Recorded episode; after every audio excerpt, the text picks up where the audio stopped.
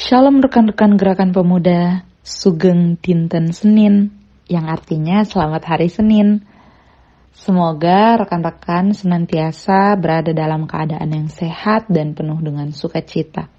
Di mana pun rekan-rekan berada saat ini, bahkan perasaan apa pun yang rekan-rekan sedang rasakan, mungkin sedang merasakan sedih, atau sedang merasakan sukacita, Semoga firman Tuhan dan renungan yang akan kita dengarkan saat ini membawa kekuatan dan pengharapan yang terbaik dalam kehidupan kita dan tentunya itu diberikan oleh Tuhan Yesus.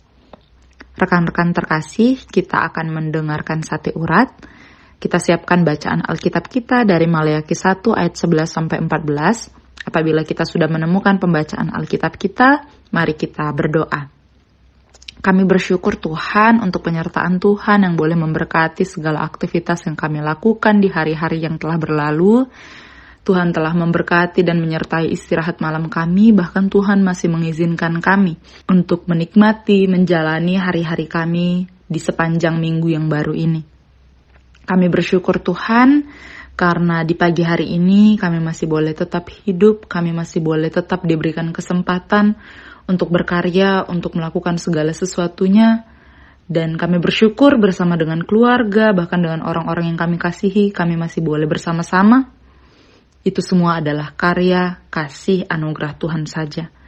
Ya Tuhan, saat ini kami akan membaca, mendengar, dan merenungkan kebenaran firman Tuhan dari kitab Maliaki 1 ayat 11 sampai 14. Kiranya Tuhan menuntun kami dengan rohmu yang kudus sehingga kami boleh dimampukan untuk memahami, untuk merenungkan, bahkan mempraktikkan firman Tuhan di dalam kehidupan kami setiap hari. Berfirmanlah kepada kami ya Tuhan, karena kami anak-anakmu telah siap untuk mendengarnya. Di dalam nama Kristus Yesus Tuhan kami sudah berdoa dan bersyukur. Amin. Pembacaan perenungan firman Tuhan kita hari ini terdapat di dalam Maleakhi 1 ayat 11 sampai 14 yang menyatakan Sebab dari terbitnya sampai kepada terbenamnya matahari, namaku besar di antara bangsa-bangsa dan di setiap tempat dibakar dan dipersembahkan korban bagi namaku dan juga korban sajian yang tahir, sebab namaku besar di antara bangsa-bangsa, firman Tuhan semesta alam. Tetapi kamu ini menajiskannya, karena kamu menyangka meja Tuhan memang cemar dan makanan yang ada di situ boleh dihinakan. Kamu berkata, lihat, alangkah susah payahnya, dan kamu menyusahkan aku, firman Tuhan semesta alam. Kamu membawa binatang yang dirampas, binatang yang timpang, dan binatang yang sakit. Kamu membawanya sebagai persembahan. Akan berkenankah aku menerimanya dari tanganmu, firman Tuhan?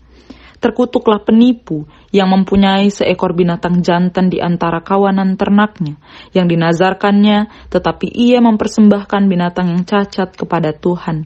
Sebab aku ini Raja yang besar, firman Tuhan semesta alam, dan namaku ditakuti di antara bangsa-bangsa.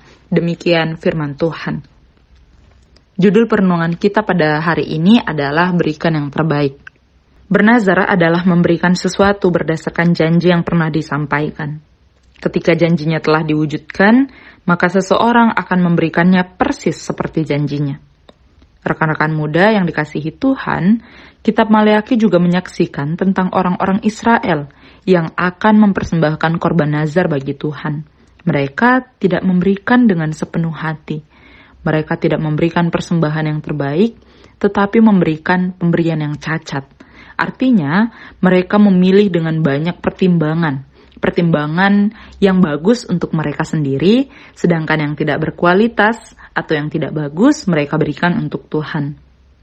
Mereka menyepelekan atau kurang menghormati Tuhan.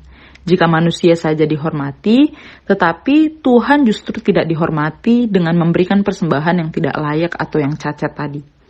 Melalui kitab Maleaki ini, utusan Tuhan menyampaikan kepada umat Israel agar, yang pertama, mereka setia pada janjinya janji untuk taat dan setia kepada Tuhan, serta janji untuk taat pada pasangan, teman, dan sesamanya.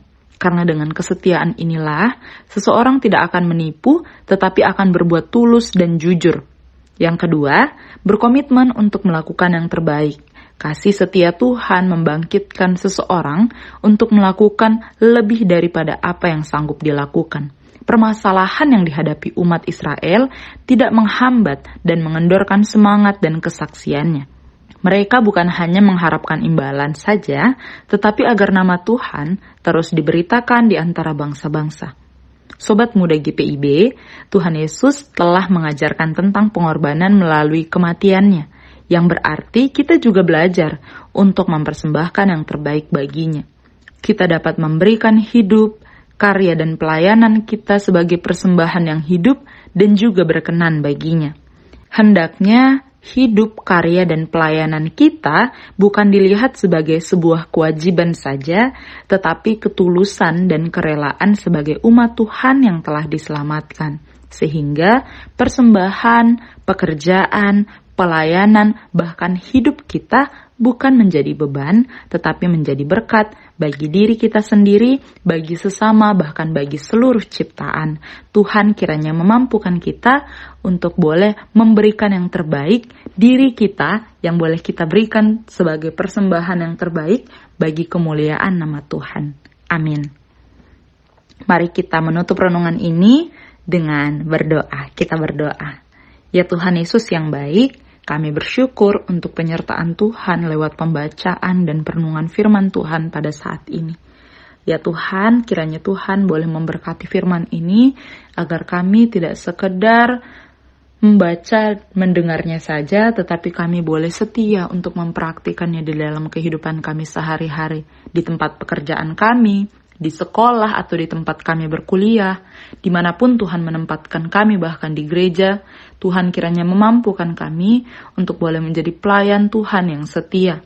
Kiranya kami dimampukan untuk bertanggung jawab atas diri kami, atas segala sesuatu yang menjadi tugas dan tanggung jawab kami, dan biarlah kiranya dalam setiap usaha layan kami, kami memberikan yang terbaik dan biarlah kiranya melalui setiap usaha dan layan serta kerja kami, semuanya itu kami persembahkan hanya untuk hormat dan kemuliaan nama Tuhan yang mengizinkan dan mempercayakan kami melakukan tugas dan tanggung jawab kami.